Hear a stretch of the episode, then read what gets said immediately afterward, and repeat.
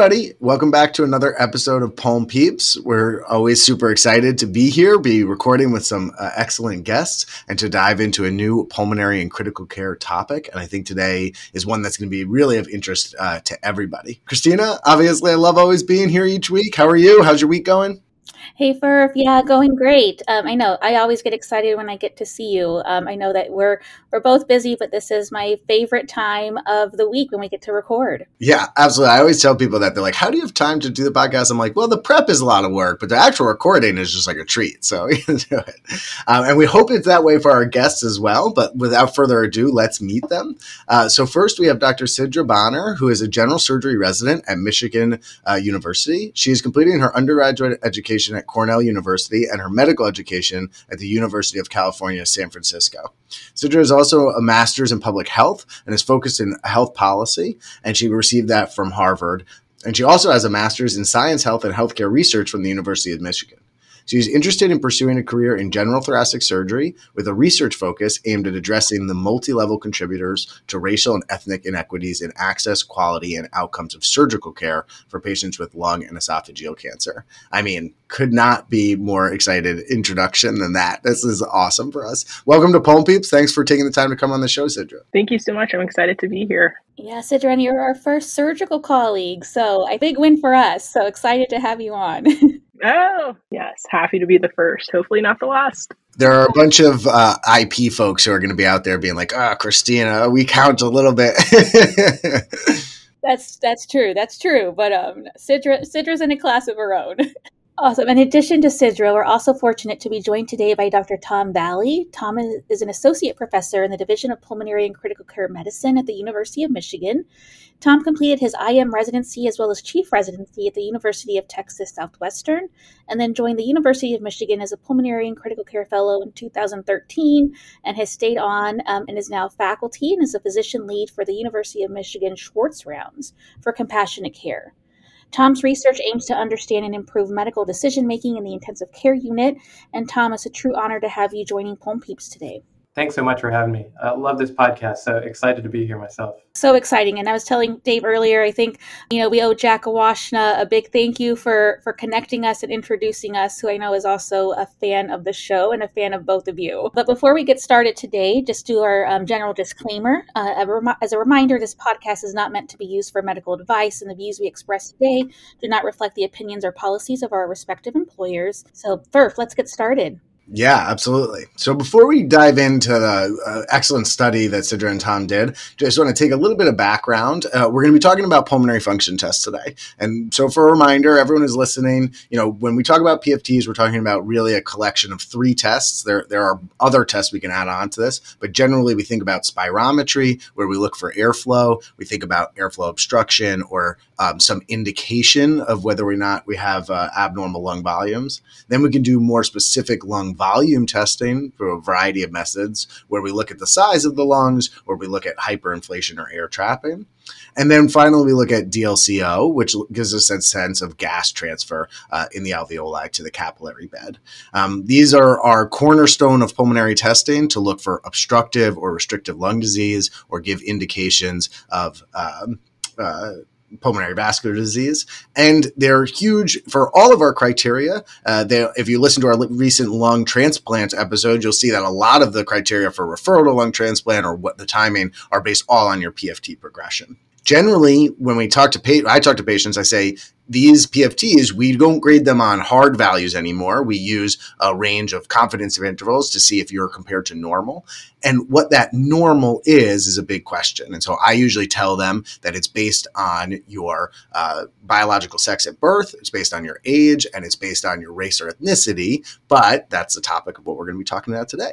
Uh, so Tom, can you give us a sense of why initially race-corrected pulmonary function tests were used in the first place when we were saying what are the normal values for patients? Yeah, I think, um, you know, I think that's, that's the key here, right? Like, we get these raw values from pulmonary function tests, and then we translate them into what we call normal values. And and so I want to be clear from the start. And so I, I'd like to kind of start with the main point, which is, you know, we face the problems that we face today, speaking about pulmonary function testing, uh, because for a very long time, you know, for at least two hundred fifty years, we've made the assumption that race was an inherent biological trait, that we now recognize that this is this is flat out wrong, right? That race is a sociocultural, not a biological ph- phenomenon. And I also want to point out that like the clear leader in highlighting and disseminating the historical flaws in pulmonary function tests is Doctor Lundy Braun from uh, Brown University, right? Like who's really brought this message to the forefront. But our, our current problems with P F Ts trace back to early writings of Thomas Jefferson, who described differences in the lungs between white and enslaved persons. And then these writings were then expanded on quantitatively by two individuals, Samuel Cartwright and Benjamin Gold. Cartwright was a physician who was actually pretty important to our early understanding of oxygen metabolism. But in addition to that, he built his own spirometer, particularly to document differences in lung capacity between white and enslaved persons. And from these experiments, he documented what he called a deficiency among enslaved persons, which he quantified at about twenty percent. And then Benjamin Gold would expand on this work by creating this massive survey of physical features of Union soldiers. And his data purported to find that uh, Black soldiers who were often newly emancipated had lower lung function uh, than white soldiers. And then these ideas were then expanded upon and entrenched in the nineteen twenties and were commonplace until nineteen seventy-four, when a scaling factor was created for pulmonary function testing. What all of these things collectively failed to consider was the effect of racism, of social determinants of health on someone's lung function. Thanks so much, Tom, for reviewing that for us and really kind of helping us set the stage for, for some of our questions today. You know, and, and as you mentioned, the, the use of race-corrected P F Ts has faced some criticism, and be, and because of that, it could lead to both, you know, underdiagnosis as well as overdiagnosis of lung function and can have major clinical implications. And we know that lung functioning is a predictor of mortality and chronic lung disease. It could be a primary endpoint in clinical trials and can also be used in the evaluation for lung cancer surgery. Sidra, and I'm hoping you can comment on how P F T results are used when considering various surgical treatments of lung cancer.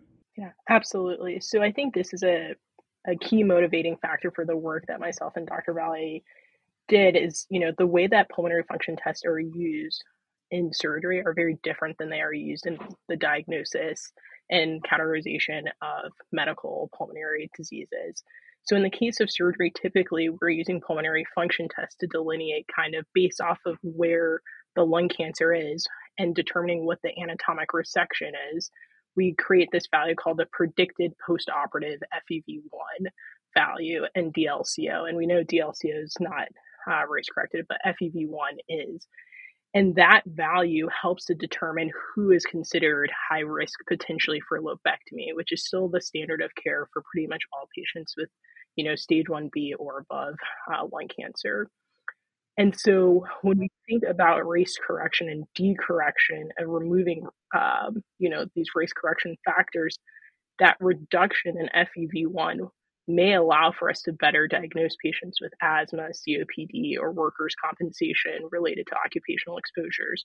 But that reduction in that value actually may mean that a patient is perceived at higher risk of being a candidate for a lobectomy and may allow for surgeons or kind of interdisciplinary teams to offer other treatments such as wedge resection or radiation therapy.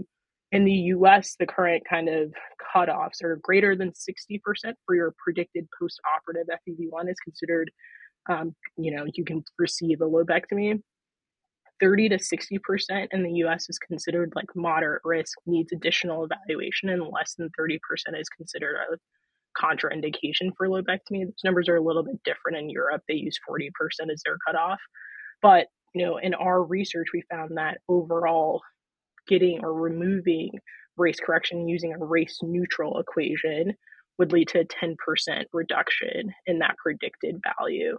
Um, and we were able to show that that has significant implications in our randomization of surgeons, that they were less likely to offer lobectomy, particularly for borderline resectable candidates based off of their postoperative predicted F E V one.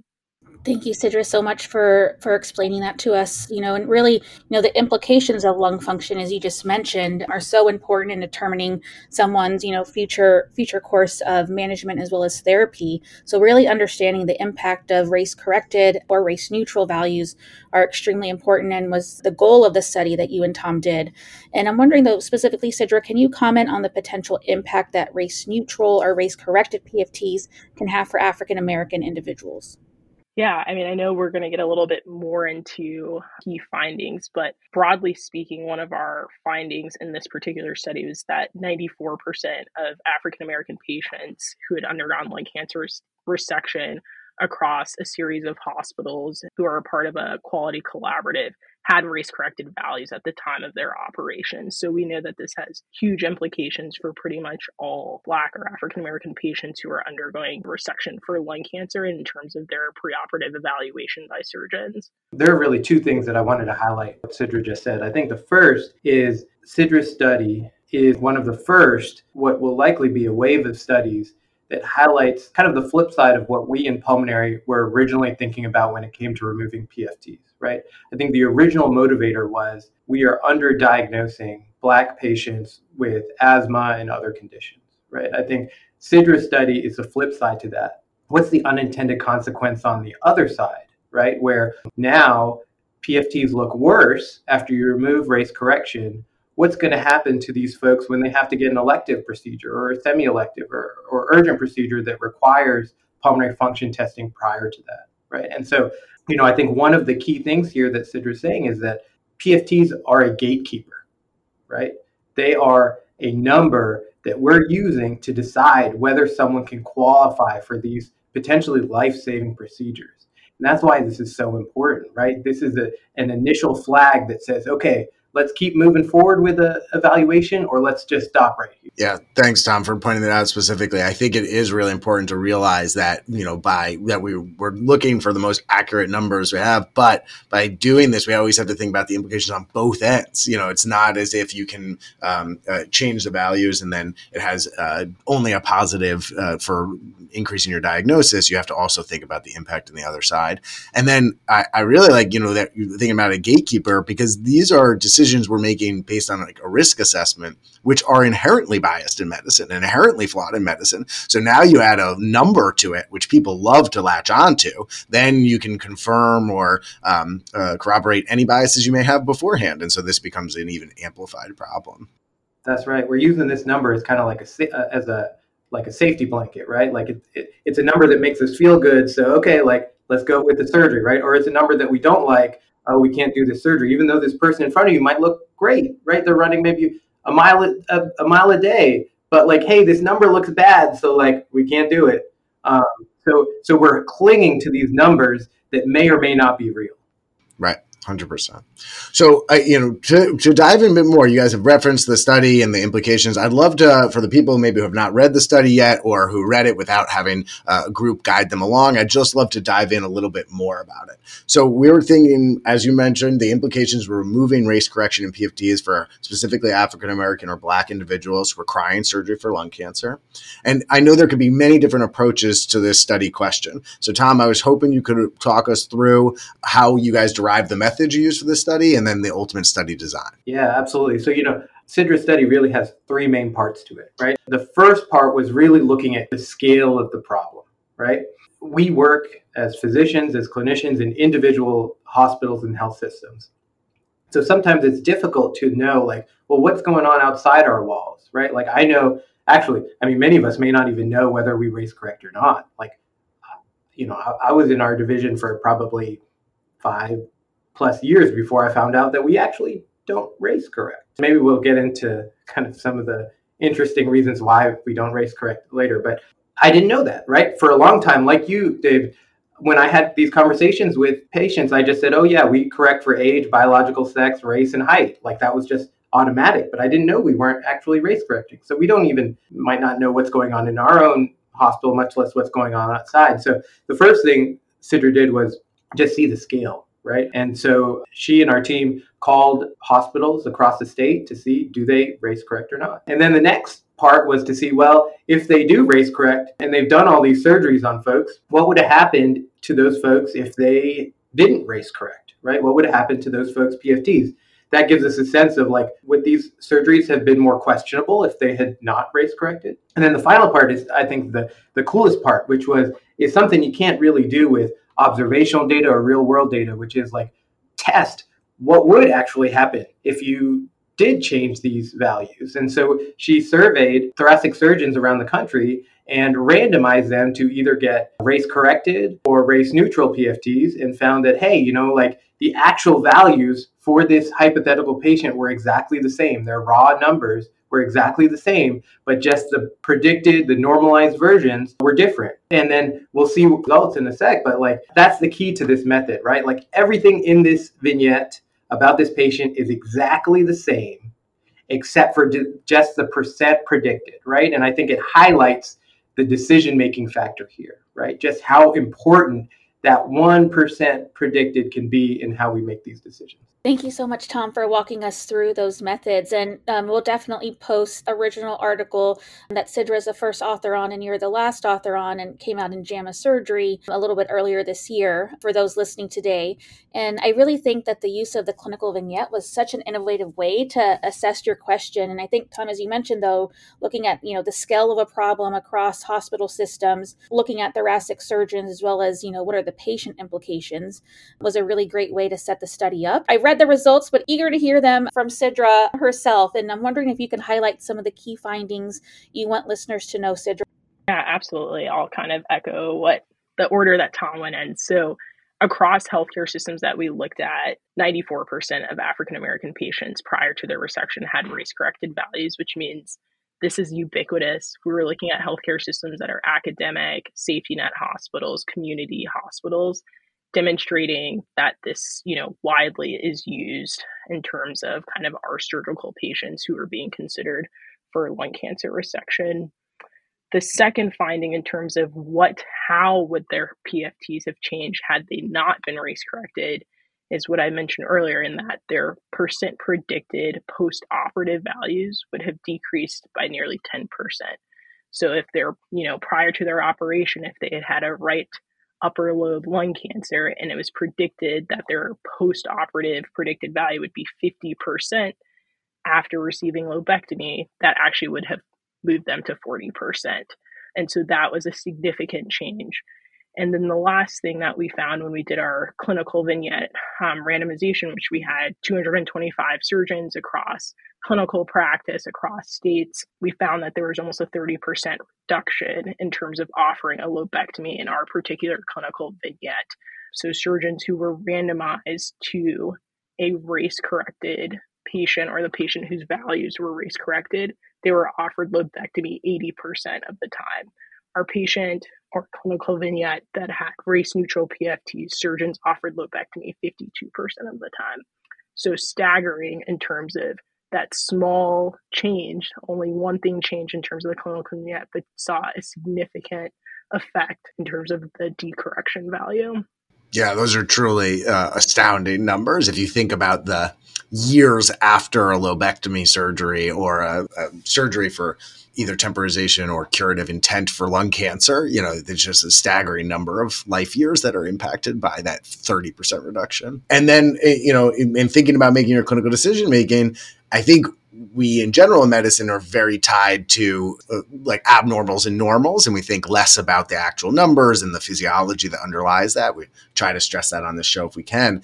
But if you see a ten percent predicted load, I mean, it's hard to ignore that, right? And uh, especially if you're not one hundred percent sure what factors you could use to say, oh, these are reassuring aspects of the test or not. I'm curious if when you designed the study and we're starting to go through it, if this were the type of results you were anticipating, if you were surprised by the scale or scope, um, uh, or what your process of going through the study and gathering the data was like? Yeah. I mean, I think we were both pretty shocked by the degree of difference in terms of the surgeon decision-making. I think we and like hypothesized that, the, you know, most patients would have race-corrected values, but when we're talking about a thirty percent change in decision-making in terms of what surgeons would offer patients, I think it raises so many important follow-up questions around, you know, are surgeons aware that race correction is happening currently?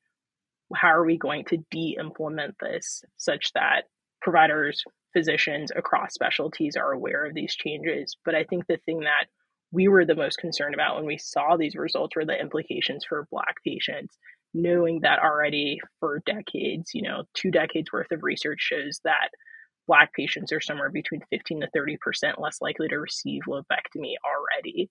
And so what does this mean in terms of potentially worsening known inequities in terms of particularly treatment for early stage lung cancer? And are we going to potentially make this worse or that inequity worse between um, Black and African American patients and other patients?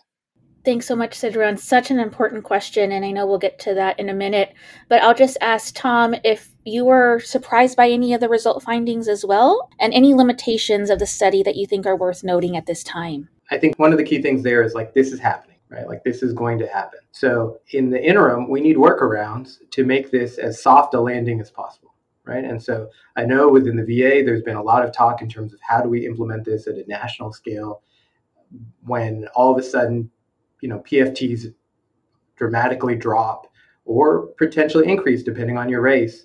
Um, how do we try to flatten that curve a little bit um, to make sure that like um, ch- care doesn't necessarily dramatically change as a result of raw values that haven't changed at all? And so how do we educate clinicians? How do we put, you know, um, disclaimers or something that says, hey, you know, we no longer race correct. On this date, you're going to see a change in P F Ts. Like, I think those things are going to be incredibly important workarounds educationally in terms of clinical care. I think the other factor here is, you know, yo, it's twenty twenty-three, right? Like, why do we not have a better way of measuring someone's lung function, right? Like, all we want to know is how is someone breathing, right? And like, we're still using these historical flawed things. Why don't we have a better way of doing this? Do all these workarounds, but ultimately, we need a better way to assess someone's lung function.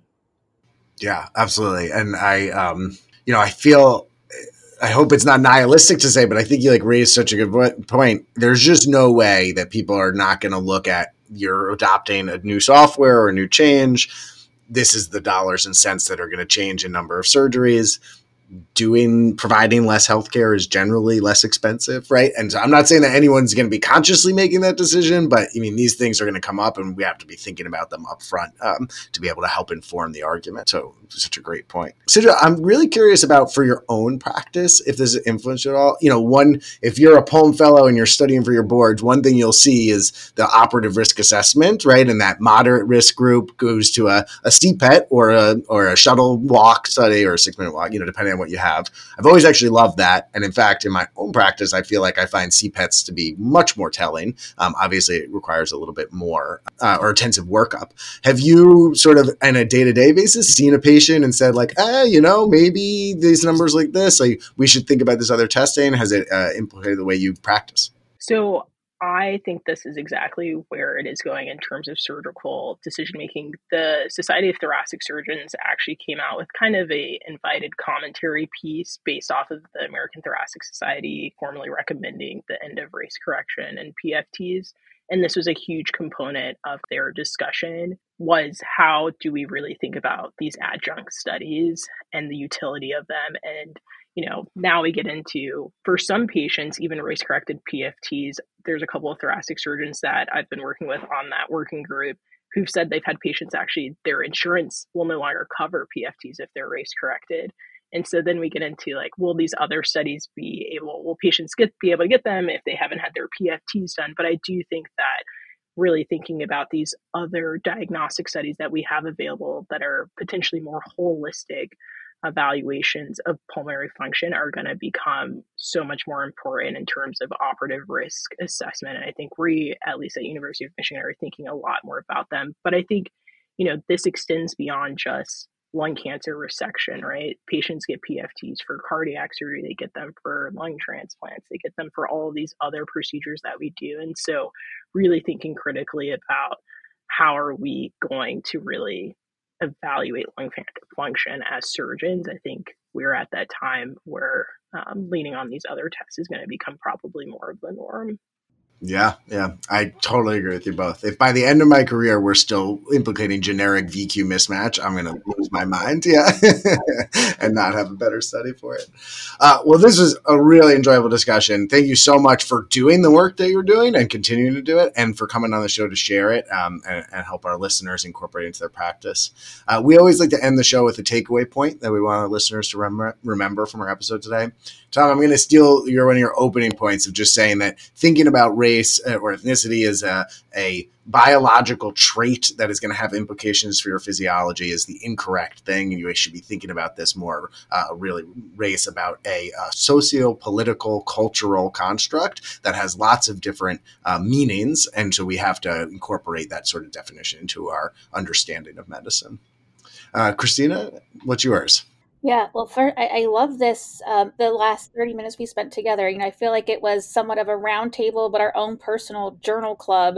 Um, so really liked, really liked our time together. And I think two things quickly. Um, Tom mentioned, you know, just I think it's important to know, like, what's happening at your institution, right? If you don't know, ask and figure out what's going on. And then I think, as Sidra mentioned, um, I hadn't realized that, you know, some insurances, you know, may not cover P F Ts if they're not um, race neutral. So that was something I, I had not heard before. Mm-hmm. Sidra, a takeaway for our listeners? Uh, that this is a, like, this is something that is going to impact all of our patients. I think my, you know, as the first surgeon, I feel obligated to say there needs to be, you know, more communication, I think, between thoracic surgery and pulmonology, especially because we will be working together, taking care of these patients. So making sure that we as surgeons are more educated, I think, is going to go a long way. I love it. And Tom? Yeah, I think, um, you know, we kind of, we hit on this kind of throughout, but like, you know, numbers often make us feel good. They make us feel feel like we know what we're talking about. But like, ultimately, we got to take care of the patient in front of us, right? And so, you know, if, if the numbers don't fit with what's in front of our face, like, we should probably ask some more questions about what's going on. Absolutely. Absolutely. Well, thank you both again for coming on the show. Thank you all for tuning in and listening. We'll be back in two weeks with another episode. Uh, make sure to visit our website, uh, like us wherever you're doing social media or things like that. And uh, uh, thanks for joining. This episode was written, produced, and edited by myself and Christina Montemayor. The music's original music by Eric Rogers. And we'll see you next time.